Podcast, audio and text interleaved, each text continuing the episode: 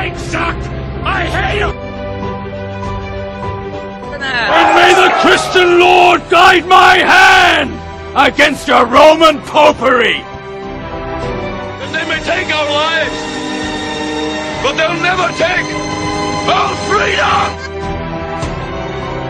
We're on a mission from God. Entitled, you want answers! I want the truth! You can't handle the truth!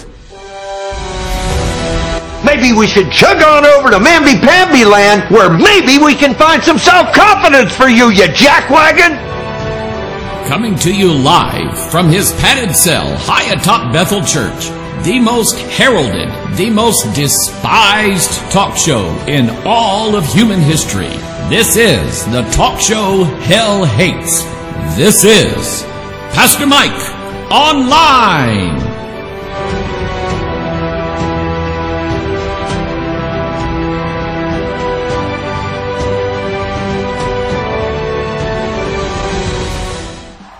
And here we are coming to you live from our top secret broadcasting compound here at 1233 American Legion Drive, Festus, Missouri.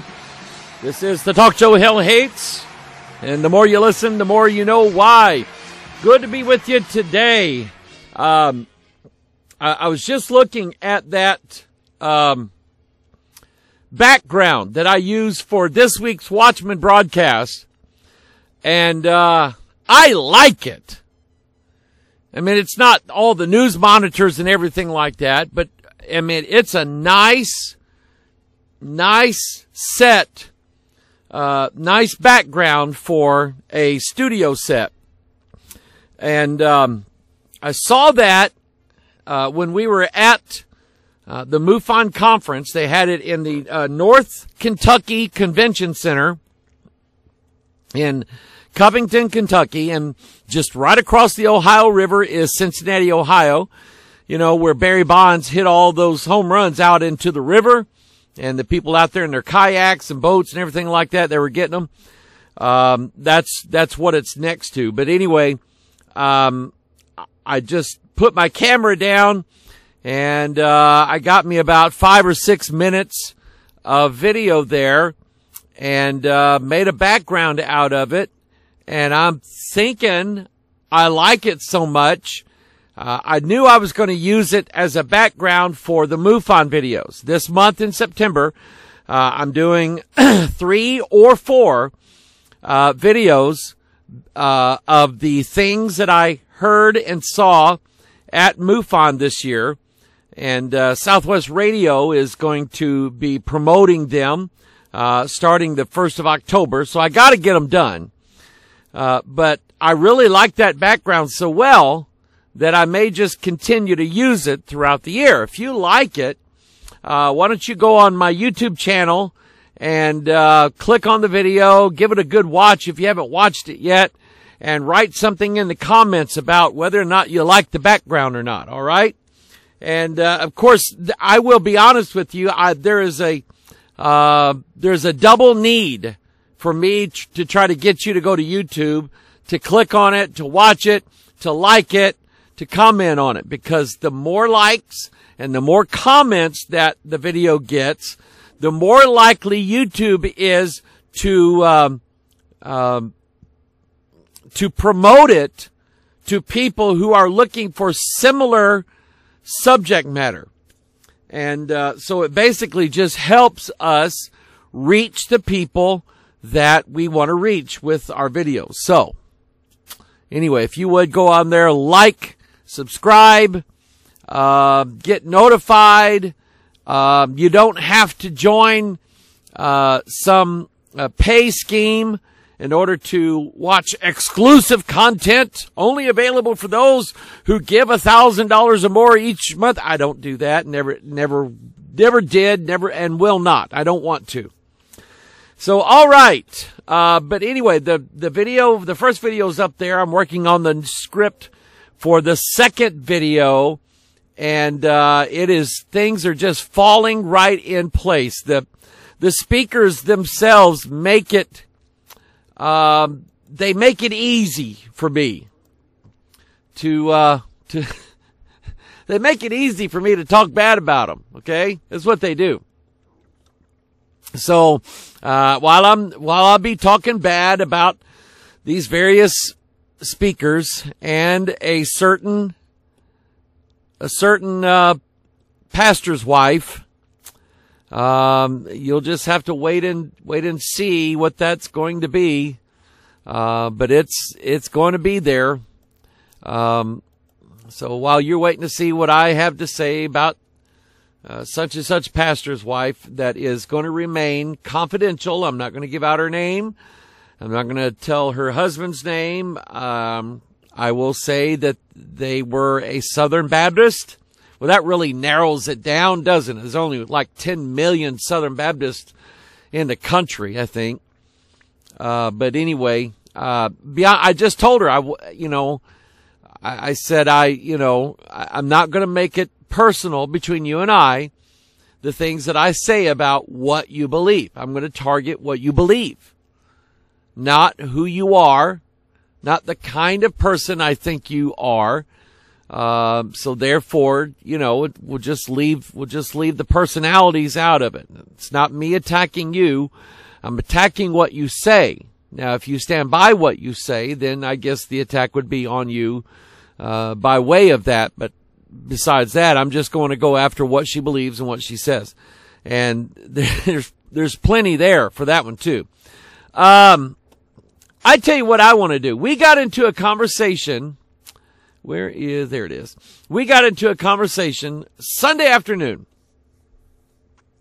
And part of this was about the, the pastor's wife that I had an encounter with, um, during, during the MUFON symposium because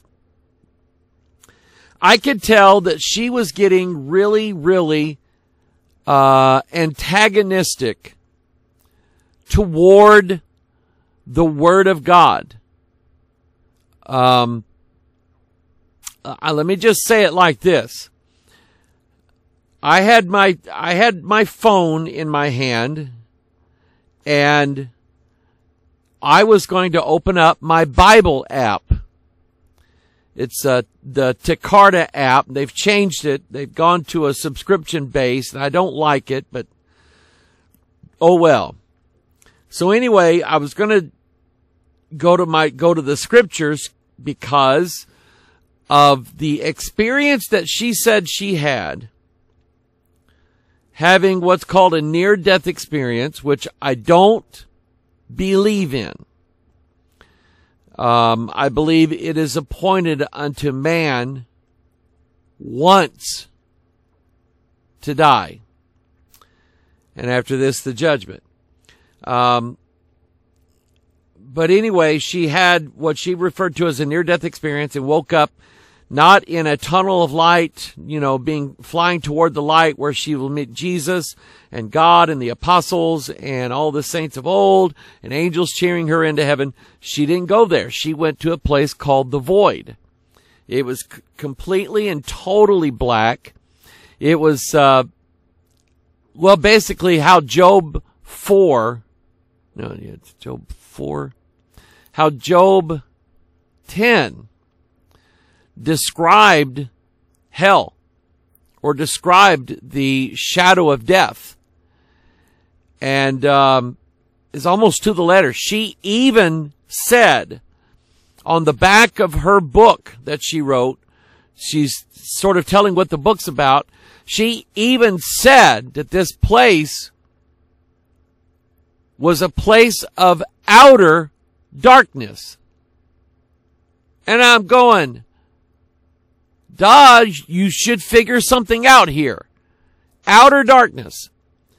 And so I was just going to read to her what it was that she said she experienced to let her know, yes, there is a Bible answer to what you experience and it's not good. And so I finally pulled the verses up. She's talking to me. I'm talking to her. And I finally pull the verse up and I'm holding my phone. I'm holding my phone like this. I have the scriptures up there. And she all of a sudden looks at it and she went, What? Are you recording me? And I went, no. But with the introdu- introduction of scripture, she got um, a little bit more antagonistic. And so I started backing away and I said, ma'am, there's probably a lot of more things I would say to you, but I won't do them uh, without your husband being here because he's your head. You might want to take a guess at how she reacted to that one. Okay? Because it wasn't good. And um, so I begged her leave, wished her a good day, and walked away. Now I sat down at our booth, at our table, and I'm going, a guy's going to come stomping in here any second now, and he's going to want to fight me. Pretty sure how this is going to go down. And, uh, no, that never happened. Didn't happen that day. Didn't happen after that. And she was still there. So I'm like, okay, whatever. Um, but anyway, what, what really got me going with what she did was, is when I said that I believed that her husband was her head. Now she went, Oh, really? Wow. Like that. And it was obvious that she didn't believe what the scriptures plainly teach. She didn't believe it. She didn't believe, obviously, that um, the woman was the first to be deceived. Satan knowingly and wittingly went to the right person to deceive in the garden, went to the weaker vessel. And it, and it worked. He got what he wanted accomplished. Uh, we can't say what would have happened had he gone to Adam. Would he have changed his tactics? I don't know. But the bottom line is he went to Eve with uh, his tactics and and he got what he wanted out of it. Um, so it it kind of made me think about what how, how could I prove to someone in in the world that we live in right now where out in the lost world the roles of husband and wife have become so diluted. They have become um, so corrupt, watered down, really of no use whatsoever because uh, there hardly is a a godly Christian married couple who practices in everyday life the principles of how God blesses a man and a woman by by them fulfilling the roles that they are supposed to fulfill.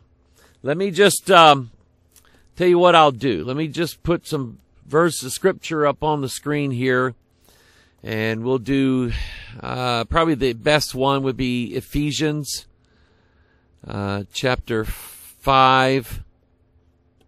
Um, that it? No. No, yeah, that is, that's it. Ephesians chapter 5. Let's swoop on over there. Um, it says here,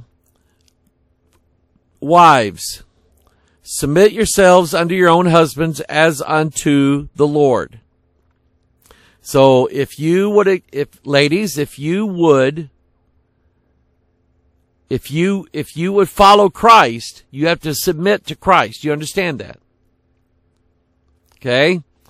So the Bible then is saying to you, in the same way, you would submit yourself to Christ, submit yourself to your husband. Now let me, let me say this. Um, if Christ, if Christ um, if Christ beat you viciously. If Christ um, brought home a sexually transmitted disease, if Christ, and I, I know none of these are valid, but if Christ violated the marital vows of which he promised, he swore he would do, um, then you know what what should what should the woman or the church do? Now, Christ isn't done that, hasn't done that, is not going to do that. So, but there are situations where I know, I know of one right now. A, a marriage that, um, is about to be over with legally because the husband is a pedophile and has molested daughter and stepdaughter. In that, in that case, I just don't see that the woman has any other choice but to remove those children from that man's ability to get to them and initiate what she needs to do to protect those children. That's the world that we live in. Now, I believe that in Moses' day, this would not be an option. Because in Moses' day, they would stone that guy to death.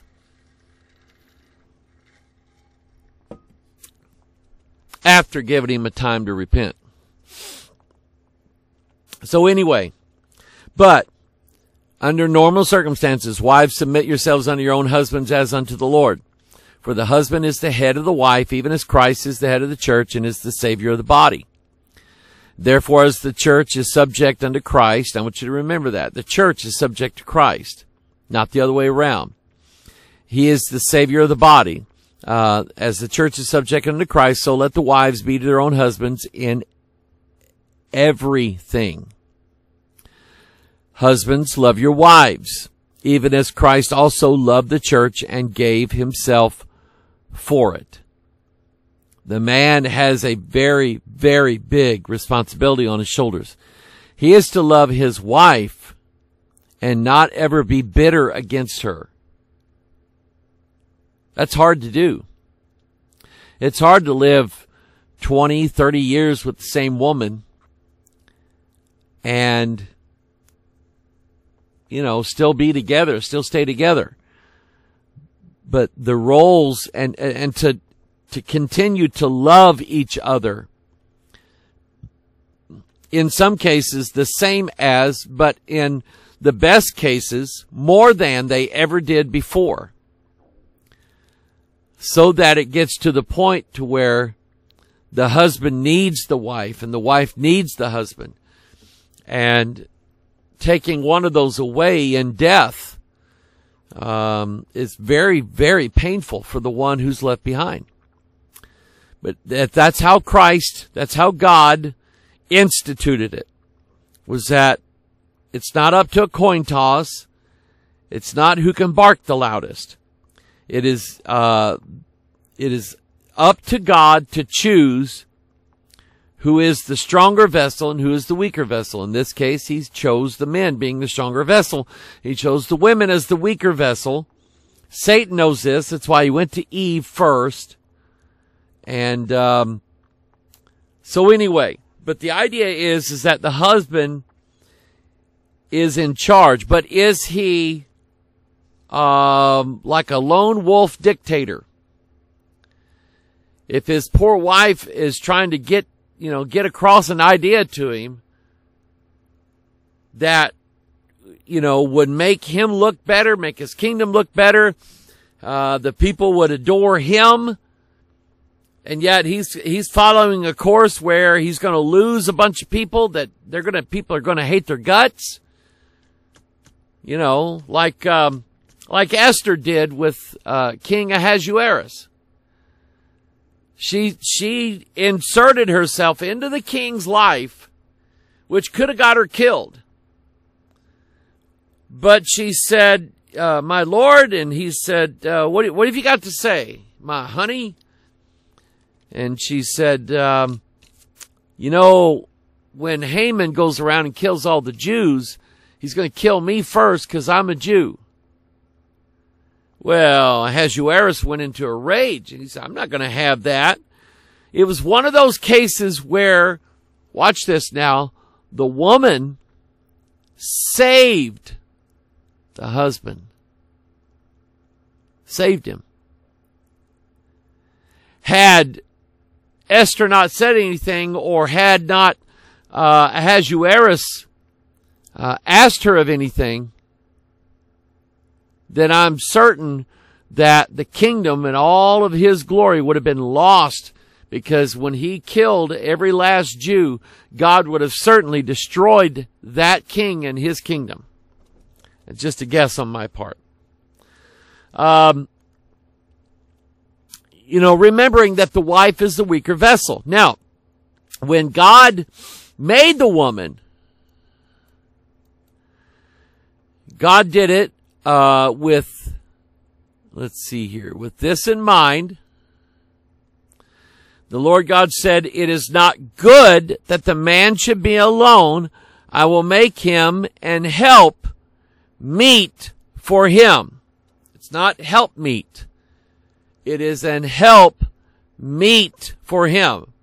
The word meet has to do with the word measure or meter. In other words, the woman is going to be a measured aid to the man.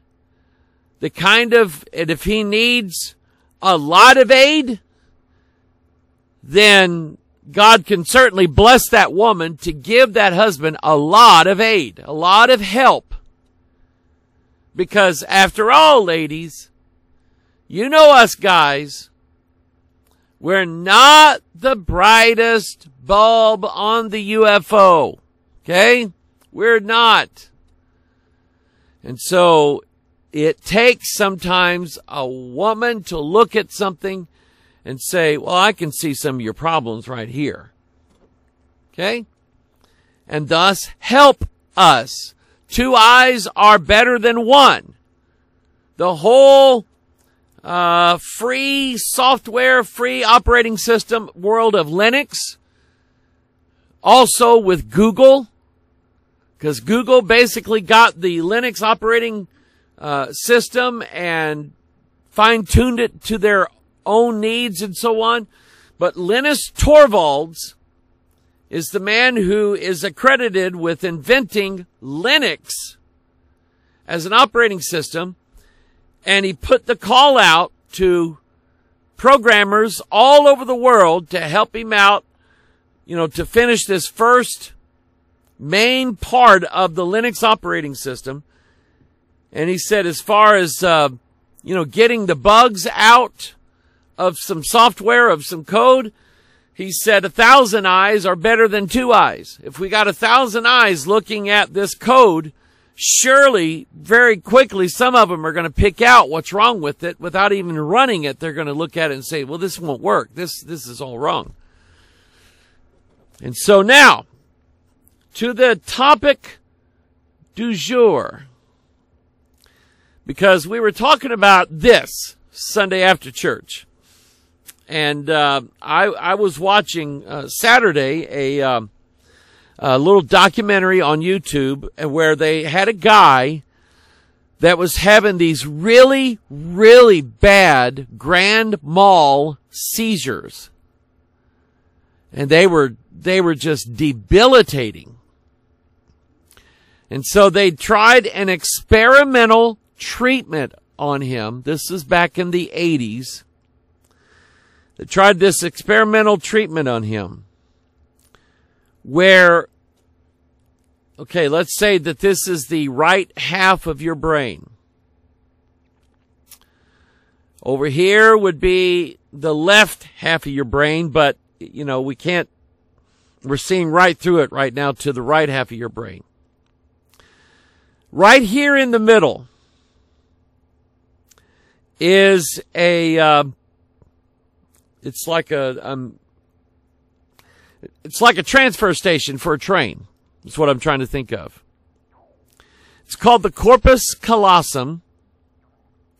And what it does is the right brain and the left brain can operate as separate entities. It's almost like you're dealing with two brains here. Almost like that. Um, but anyway, the, the right brain is the weaker part. The right part of my brain, uh, deals with art, symbols, uh, abstract ideas instead of, um, uh, I don't know what the opposite of abstract is, objective ideas, uh, where we're basing our decisions upon what is written, you know, plain rules, guidelines, so on, where the right side of my brain would say, Oh, forget the rules. Let's have fun. Okay. When I want to write a song, the create, the creativity of my mind rests primarily in the right hand, right side of my brain.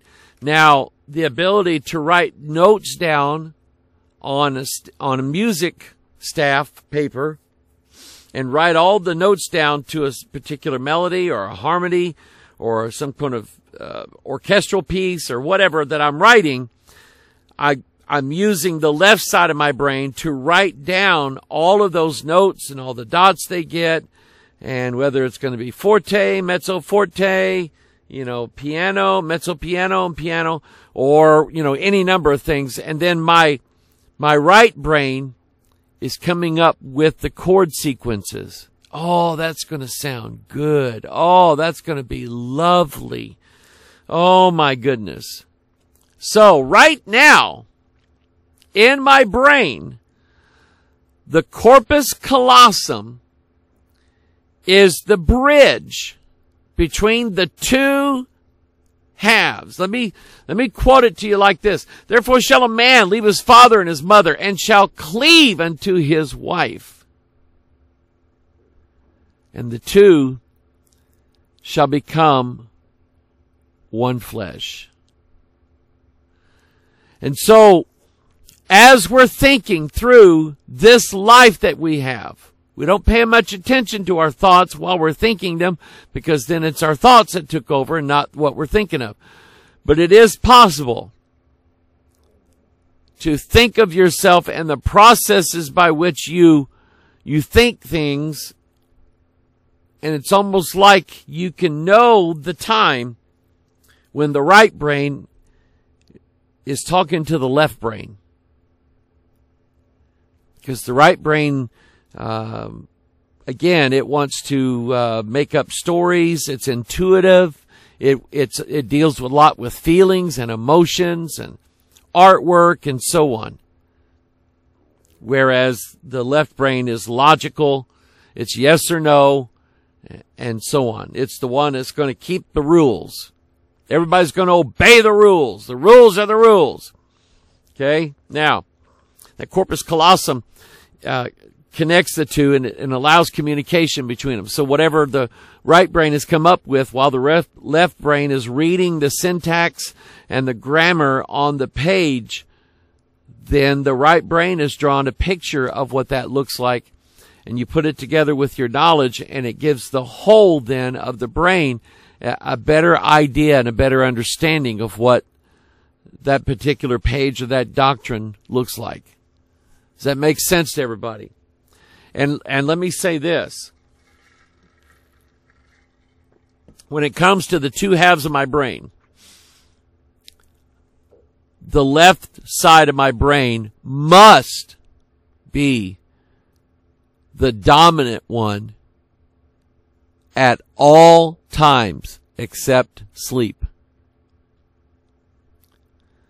The left brain where which think of the left brain as the masculine.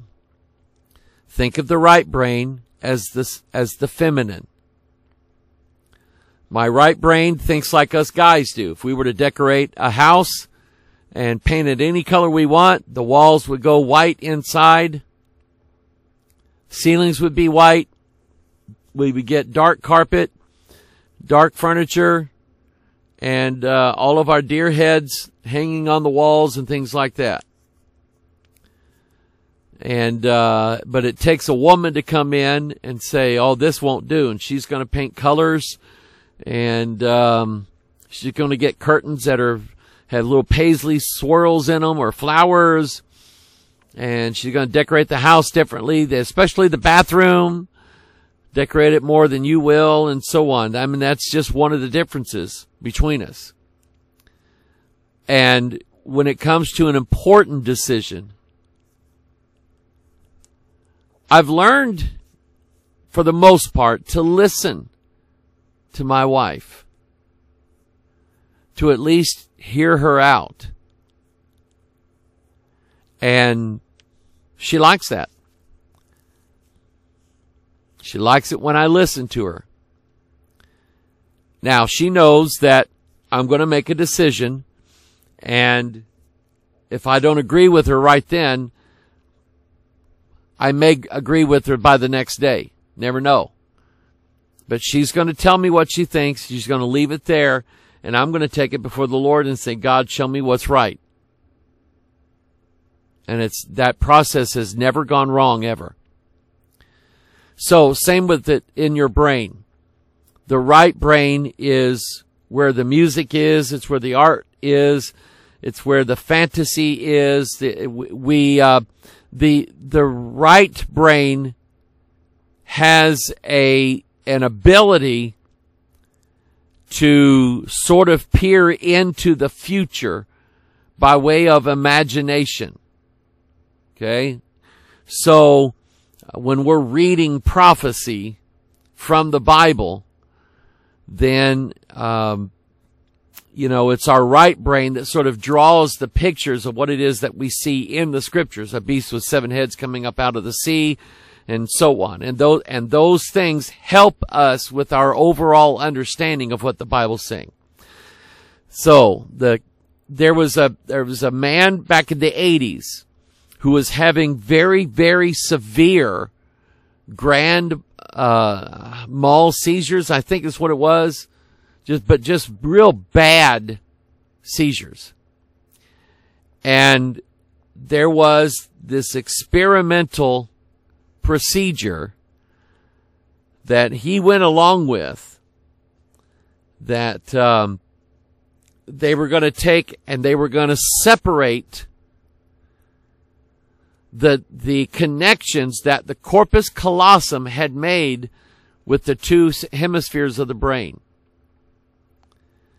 So they they severed that. They cut those connections. And as far as his seizures concerned, it, it worked.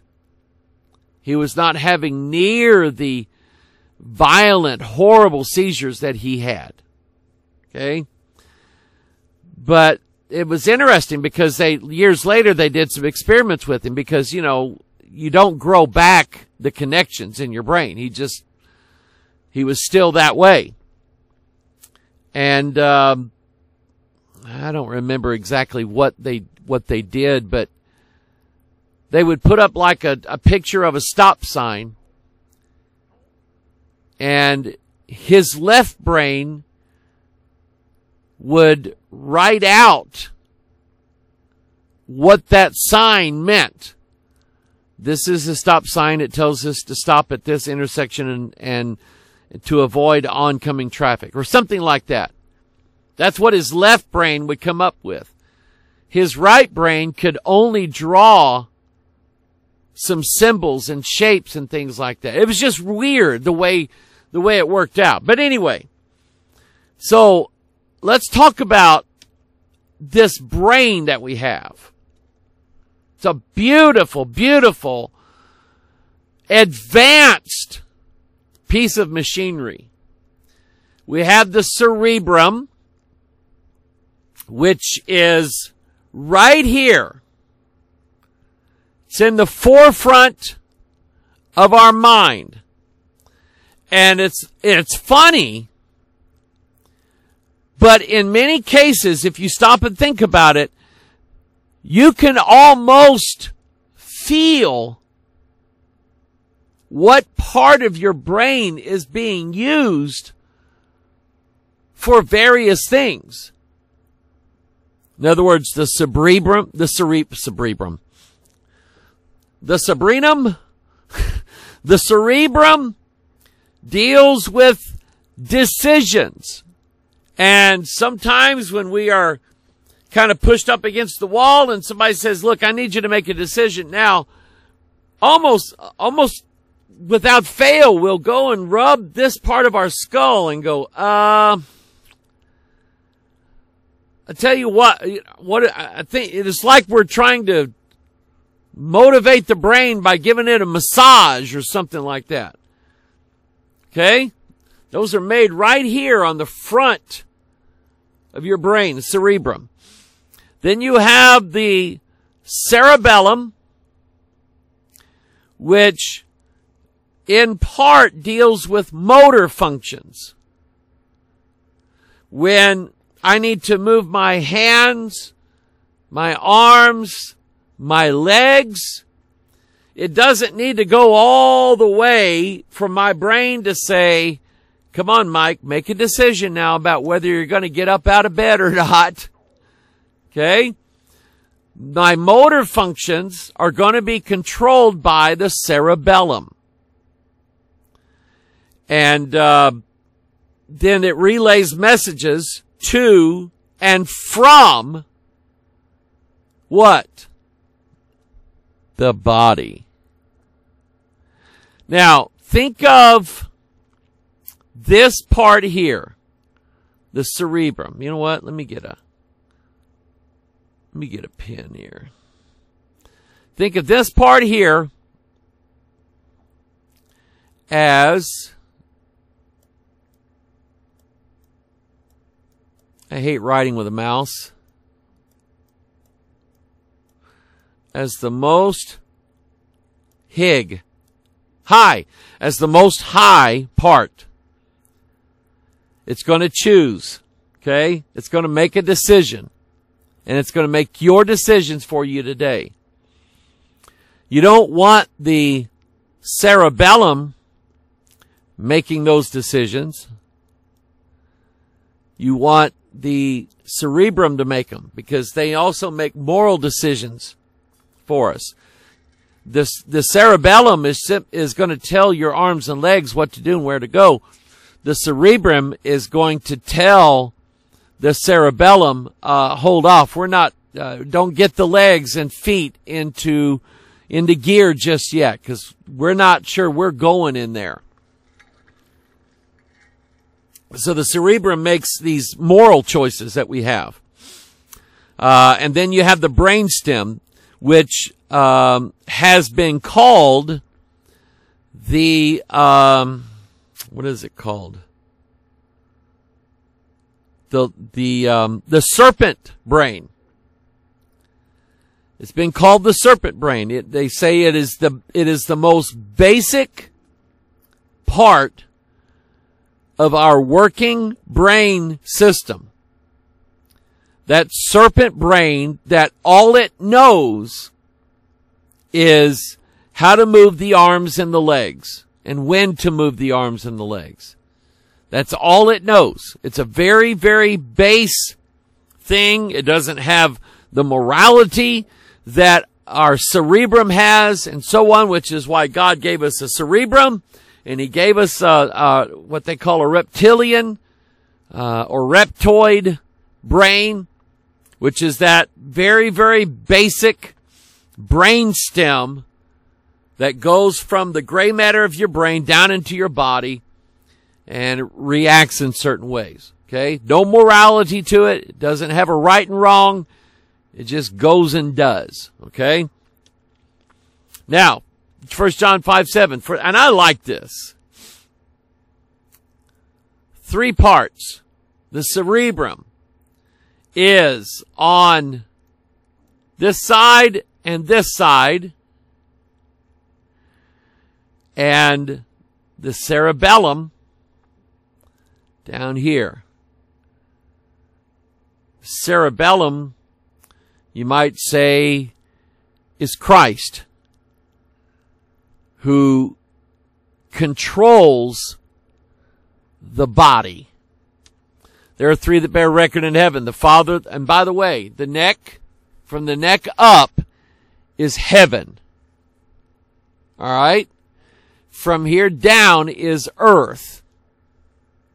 From, um, the area of our lower backbone, our coccyx, um, and the things that are down there, that would be considered hell. Certainly smells like it. Okay. So anyway, uh, there are three that bear record in heaven, the Father, the Word, the Holy Ghost, and these three are one. All of this makes up one brain, one collective, so that my body moves in concert with itself. I, I, I admit I have a problem. Some of you are going, oh, Pastor Mike, you've got way too many problems. You got lots of them. One of my problems is I don't understand dance. I don't understand dancing. I, I just don't, I don't get it. I don't, I don't see the joy of going out on a floor and doing this for 30 minutes. I, I just, I don't get it. I watch people dance and it looks interesting. Okay. Um, I like to watch the figure skaters in the Winter Olympics. Okay. But I just don't, I don't, I don't feel like getting out and making my body do that. Okay. But anyway, there are people who dance and who dance well, and that's okay. Um, but all three of those working together, let, us say you're, you, let's say this is what I do like. I like working with my hands. Okay. Don't get an opportunity to do it like I used to, but I like working with my hands. And if it's something, especially if it's something that I can do halfway decent, I like doing it. And it's the concert of my body working together.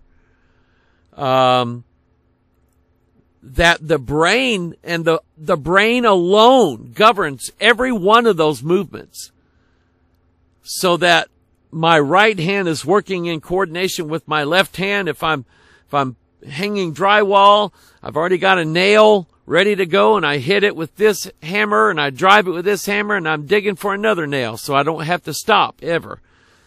And, um, to me, I love that part of it. it. The three parts of my brain are one. They're one. They have the same purpose, the same goal in mind, and they work together. Romans 15, 6, that you may be, that you may with one mind. So think about the work of the entire body of Christ, not just a local body, but the entire body of Christ. People working together. And who's controlling them? They're not controlling themselves. I guarantee you not one moment of all of the, the true Christian church, not one moment has ever been without the direction of the head, which is Christ, the Word, the Father, the Holy Ghost.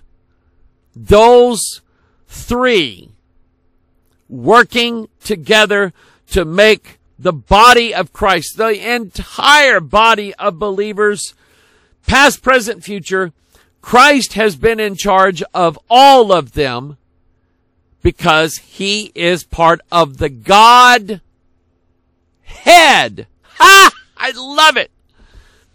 Finally, brethren, farewell. Be perfect. Be of good comfort. Be of one mind. Live in peace. Philippians 2. Fulfill ye my joy that you may be like minded, having the same love, being of one accord and of one mind. Now, I'm just going to ask you a simple question. Is it possible for us to be of one mind reading two different Bibles? I have uh, my niece, Christina. This is right up her alley. I bought a a an NIV. It's a first edition NIV. It's New Testament only from 1973 and I I got that. It was at a is that at a uh, like a, a resale shop, and I bought it because um, I know that the NIV that's out now is different than what it was then, and I want her to find the discrepancies, the verses that are entirely different. Because if, even if you're using, let's say, well, you know, we like the NIV in our church. Which NIV? That is a valid question. One that I will be able, when she's done, I will be able to prove to you that if you say you like the NIV, which NIV do you like? Do you like the 1973 one, the 1981 with the Old Testament in it? Or do you like the 1993 or four edition? Do you like the like 99 edition? There's five different NIVs, all with different copyrights. You can't be of one mind reading out of two different Bibles or three or four. That crowd that says, well, we get all the translations and we find what God said in all of them. No, you don't. You're getting contradictions.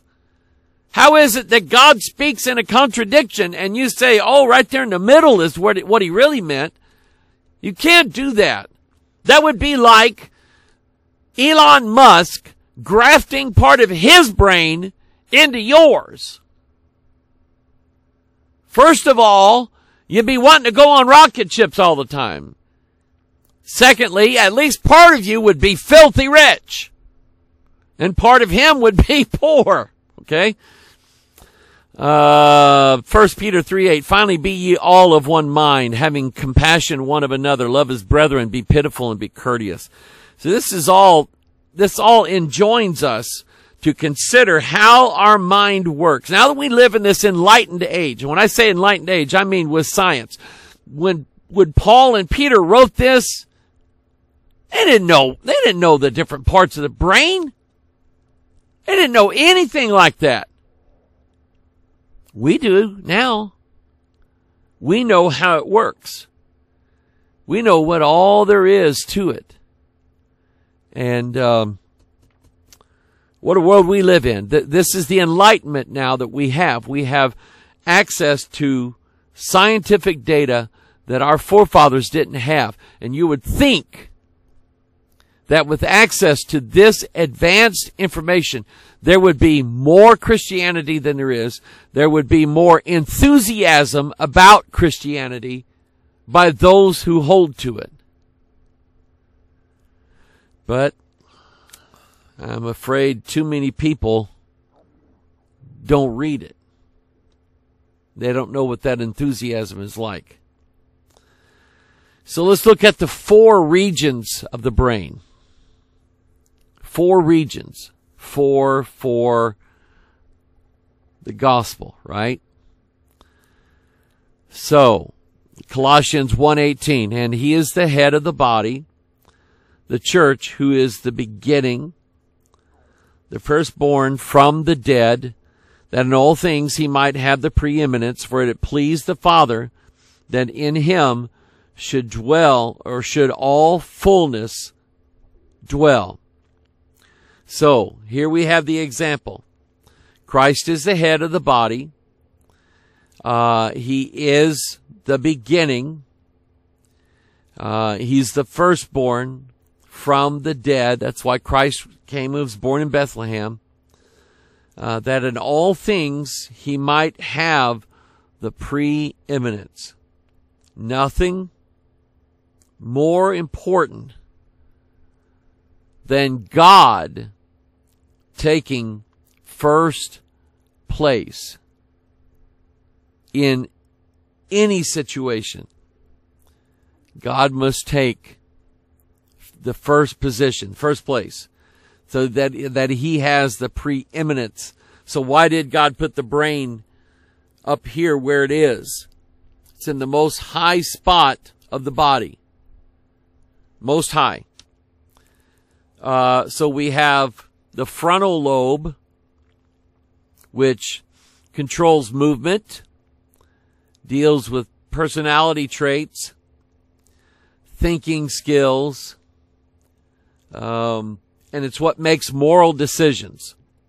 So we have the frontal lobe controlling movement, controlling our personality, giving us uh, critical thinking skills. Critical thinking skills. The frontal lobe. Then we have the temporal lobe. Controls hearing, reading, language skills. Temporal lobe in here. Language and reading. Again, um, you read words in an American newspaper, and um, this part of the brain does that, but you're going to read it to your grandpa who speaks Croatian, not Cro-Magnon, Croatian. And so you have to have a language program in your brain that speaks Croatian and can translate English to Croat and Croat to English. Okay? So that's what this is all about.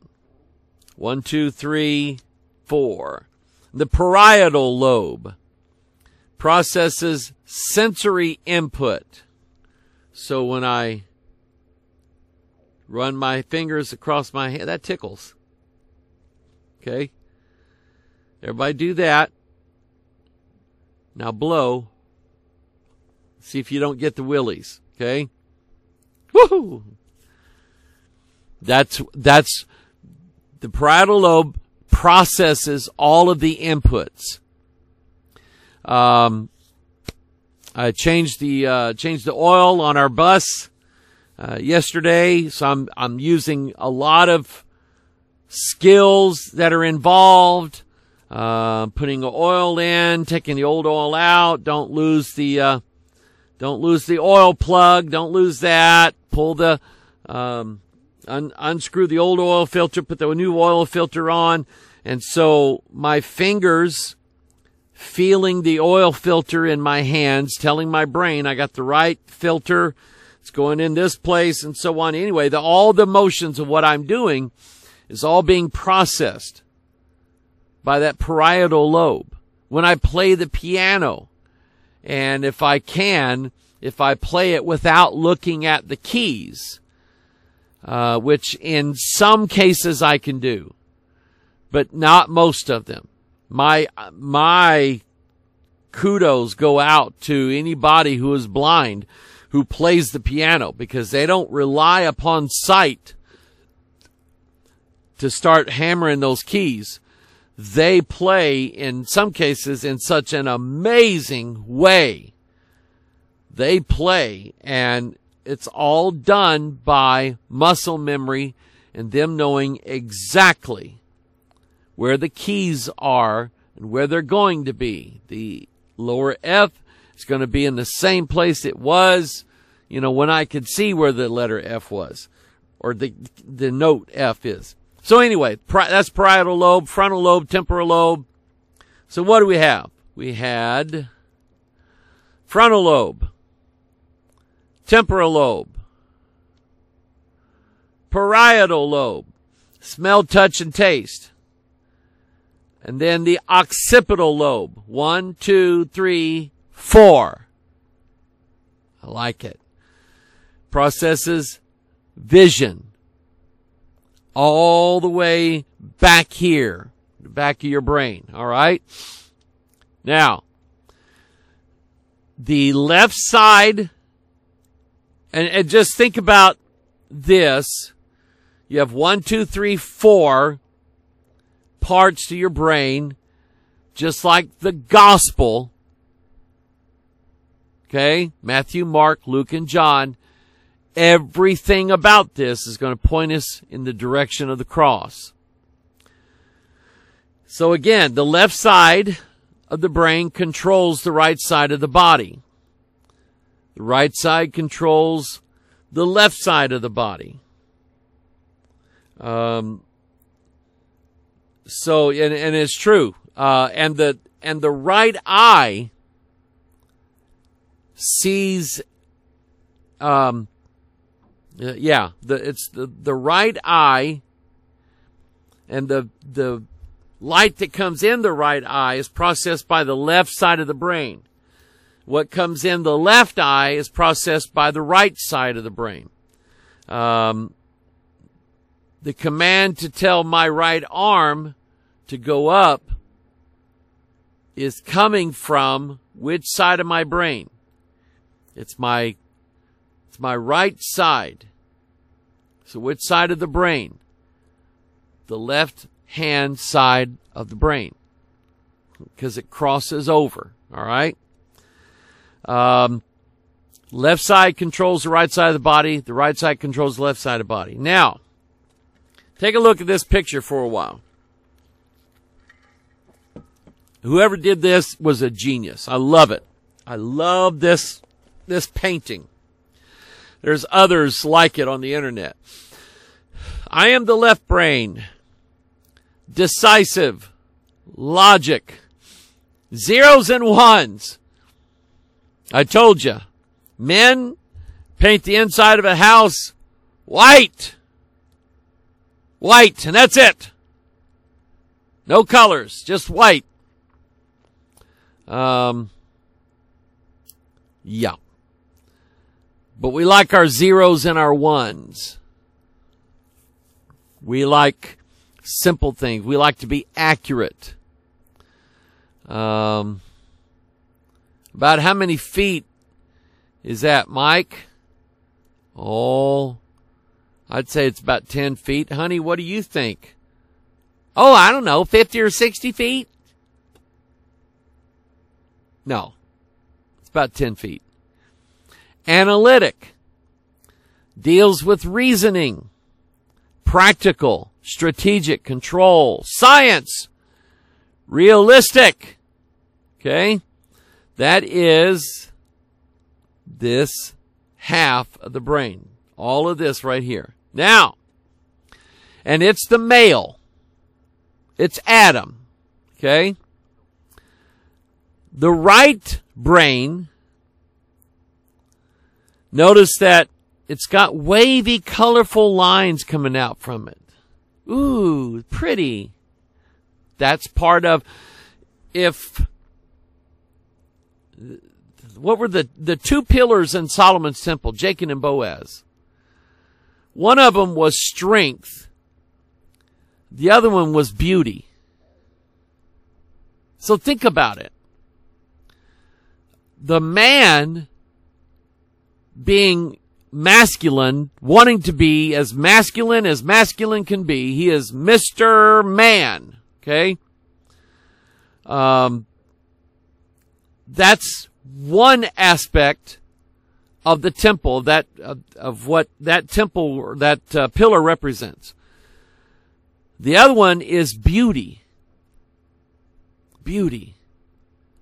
So while the temple was strong in its building, it was also beautiful in its structure.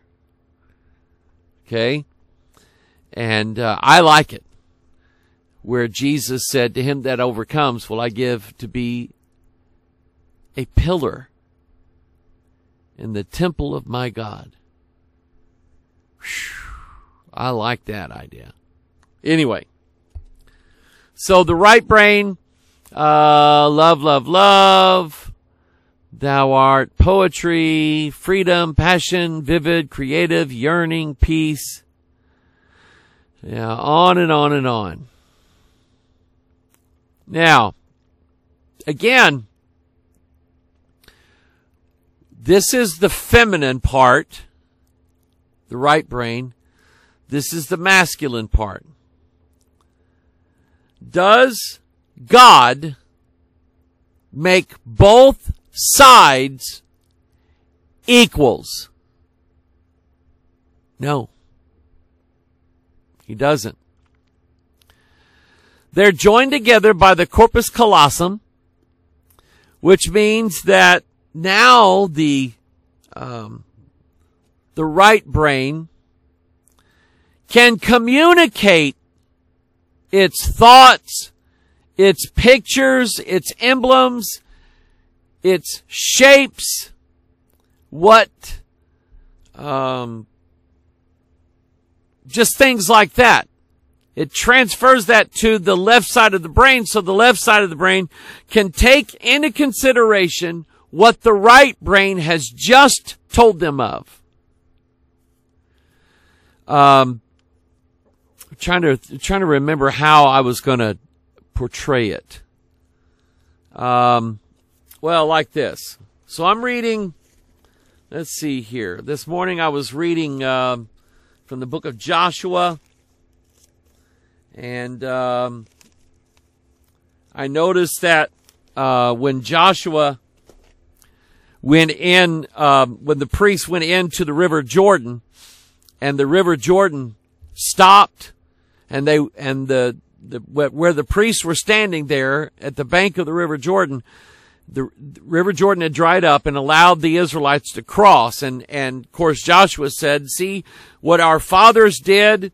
Uh, in leaving Egypt and coming into the wilderness, they went through dry ground, through the Red Sea. This is what your father's doing with you, so that you know that he is treating you uh, actually, you know, pretty good and actually better than he treated your fathers. You're getting now to live into his eternal promised land. Here's the land right here.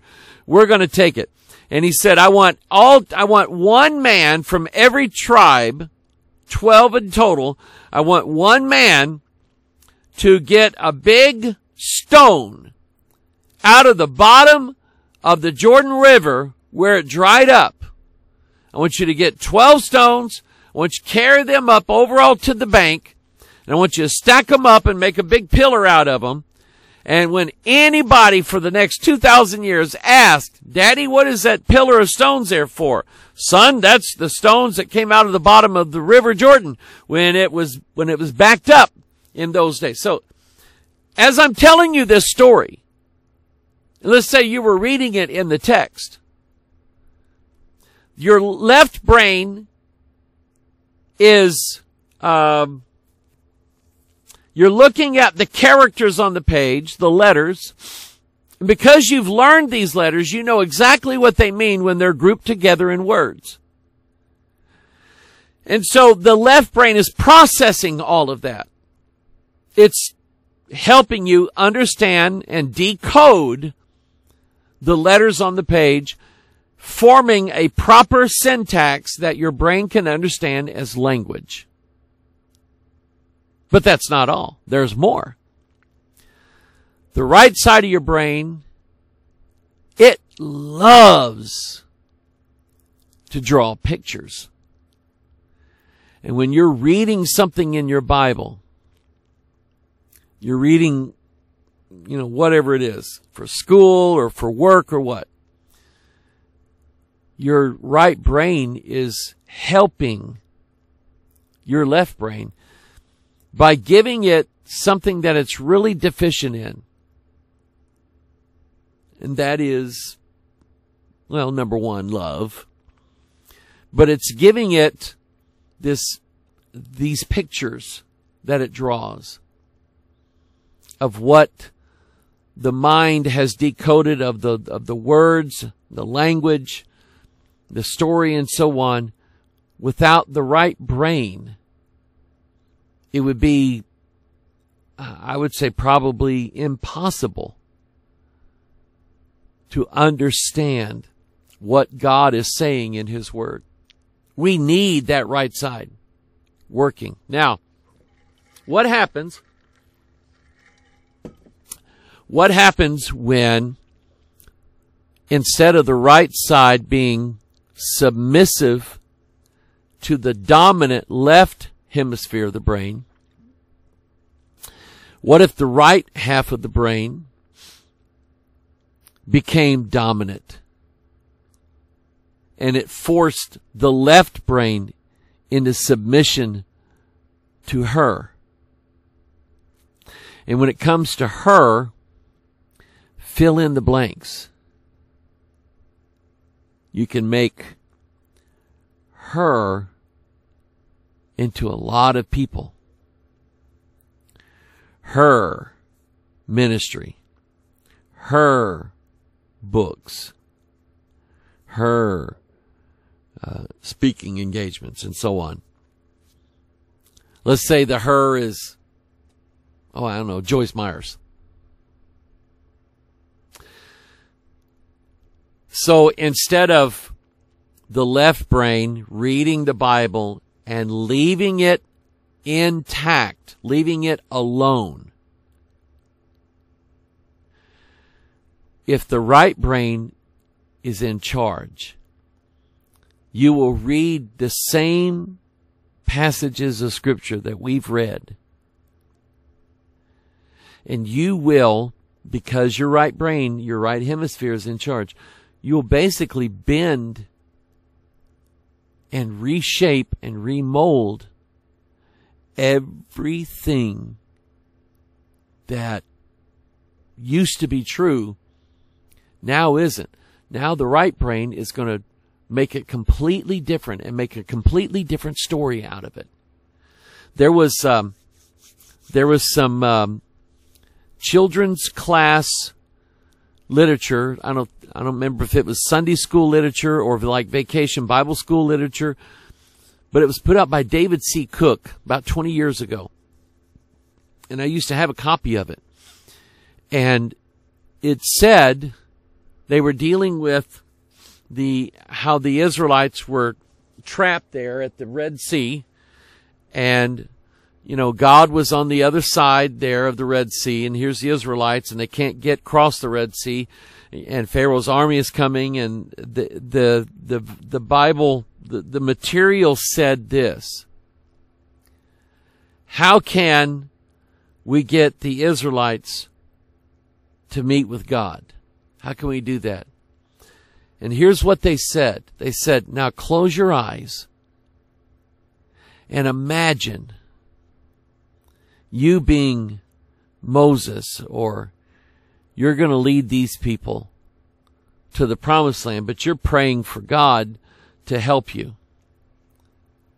And you came up with this idea that God would supernaturally um, build a bridge across the Red Sea.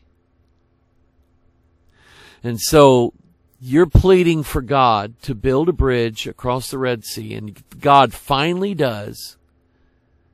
And you walk across that bridge safe and sound, and then you find out that bridge was Jesus Christ. Do you know what that story represented? I, there's been a shift now in Sunday school literature, vacation Bible school literature, it's all a shift that is ruled over by Mystery Babylon. Because I looked at that story and I rejected it immediately. Because rather than me having to stop, close my eyes, and they wanted me to do this. They literally wanted the kids to imagine God building a bridge. But that's not what the Bible says. The Bible says God didn't build a bridge. God dried up the water.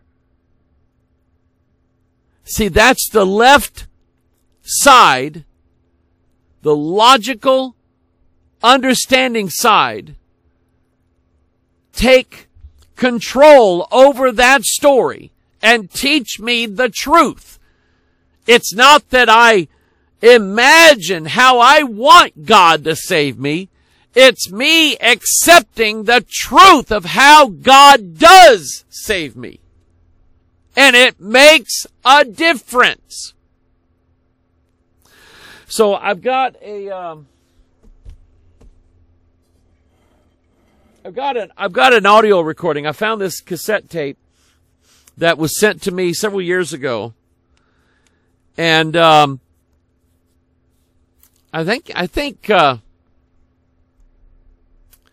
I think, uh, Brother Keith and Sister Pam might have sent it to me. But anyway, um, it was a, um, a speaker at, with the, uh, uh, the Nazarene church. There was a convention and they were, they were talking at this convention about the new ways and the new things that they're doing and how they're reacting to God in a new way.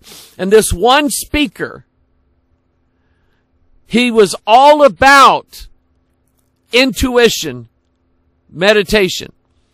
He basically said in the prayer, God help us to intuit you and your majesty.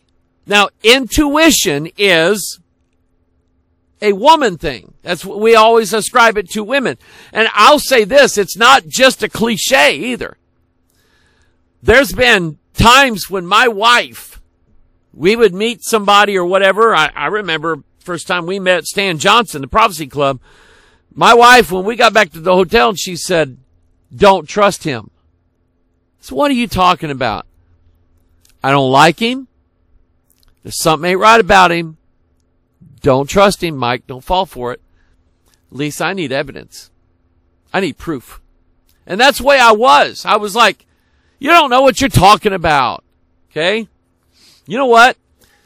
There was no doubt that God was moving her to tell me to watch out. I should have listened to her. Because she was right. She was right. She felt, but see, she didn't just say, I'm telling you right now, you're not going to have anything to do with that man. Boom, let's get out of here. She didn't do that. She told me what she thought. She let it go. And God then sh- began to show me over the years what was going on.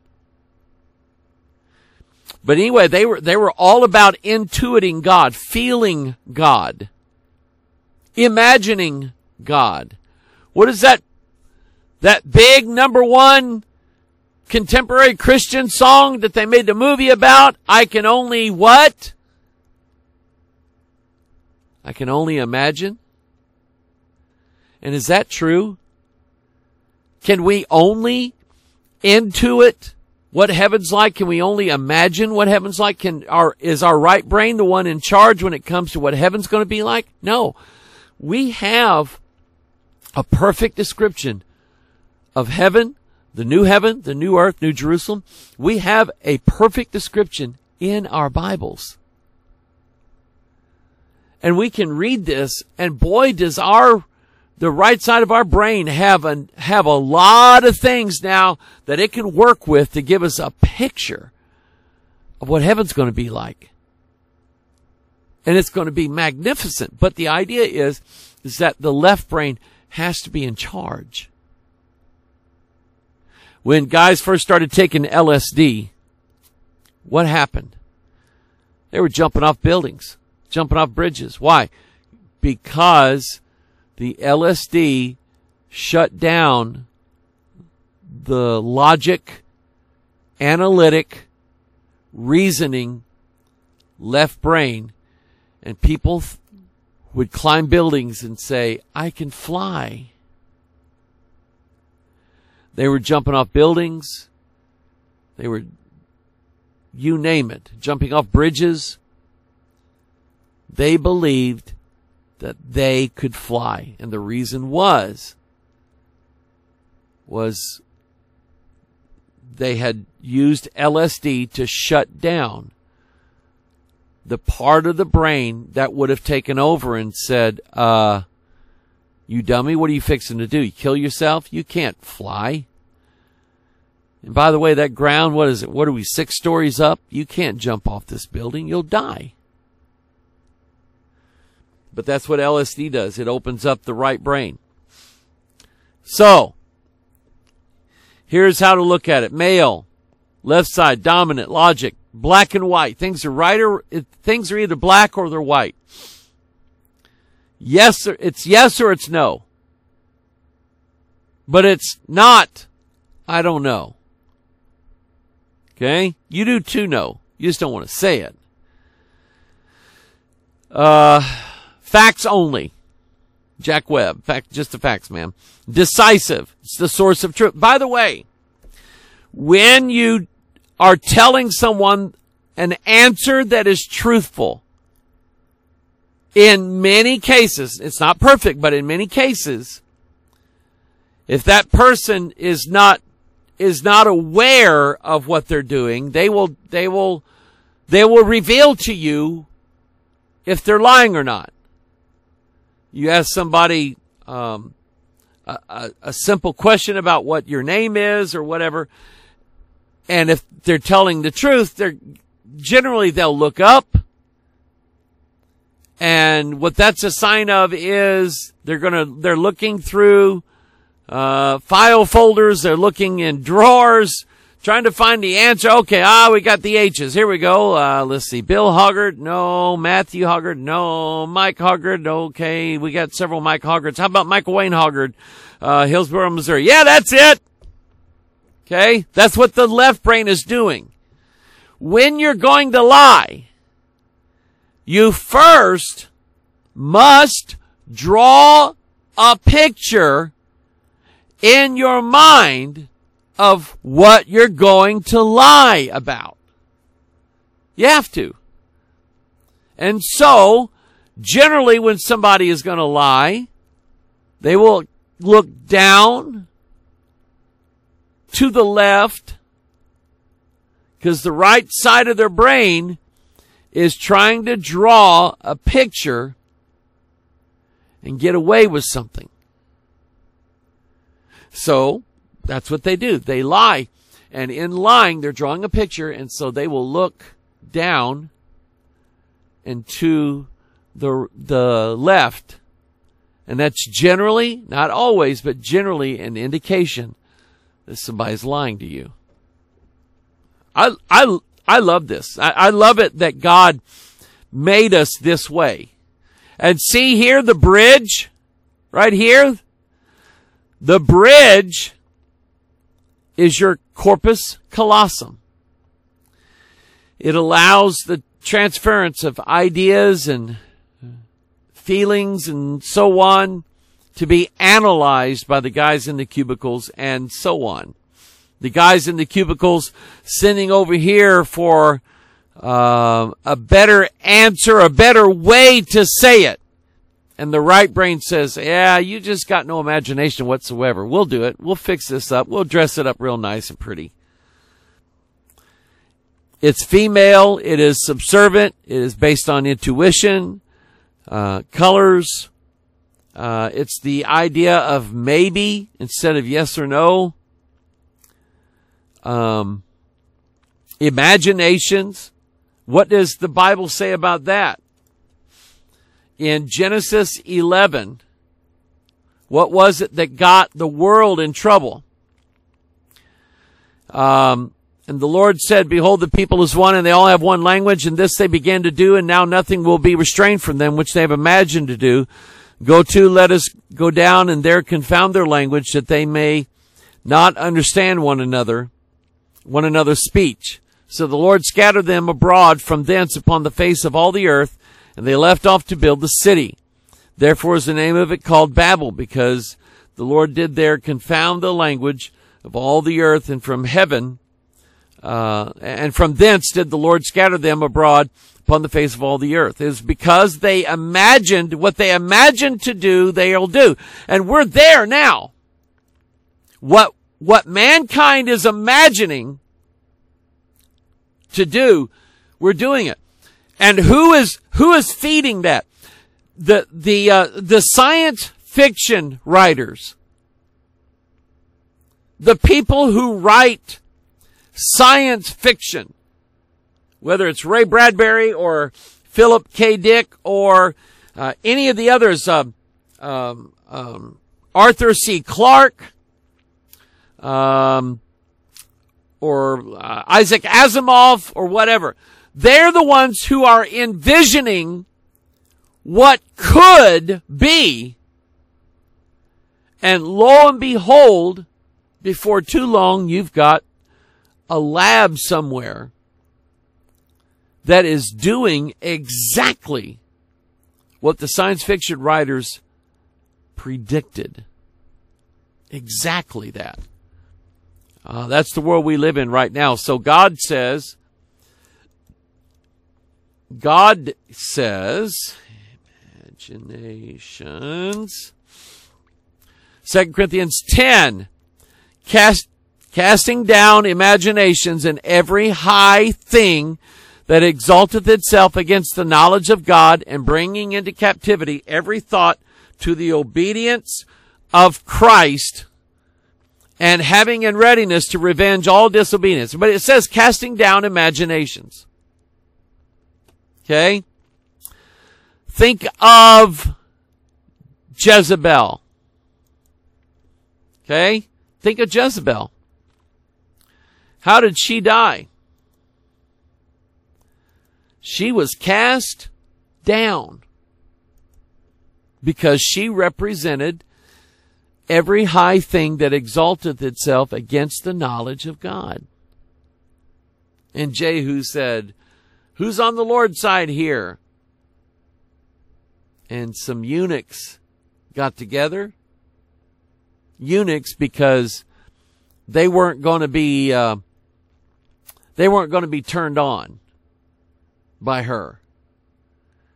And yeah, they're the ones that got rid of her. They cast her down. And she literally, the way the Bible says, she became dung in the field from the dogs that ate her body. Ugh. All right. I may talk about some more of this uh, on Thor's Day. Good to be with you today. Hope you're having a wonderful, wonderful week. Enjoy the weather. Um, fall is just around the corner. A couple days from now, we'll have the autumnal equinox. I love talking about that too. I may talk about that on Thursday. All right. God bless you. You're the reason why we do what we do. And keep us in your prayers always. Uh, pray for our Kenya ministries. Pray that God will continue to provide for the people there and that we will always be able to respond to the needs that they have out there. If I had, if, if I won I think one of these lotteries now is up to like $700 million. I'm not kidding you. If I, if, if somebody won that lottery and sent it to our church, we would, we would feed a lot of people with that. And I'm, I'm being dead honest. That's exactly what I would do with it. Okay. But Nobody plays that that I know, so we'll just keep re- relying on the Lord to help us, all right? God bless you. I love you. We'll see you tomorrow night for midweek service.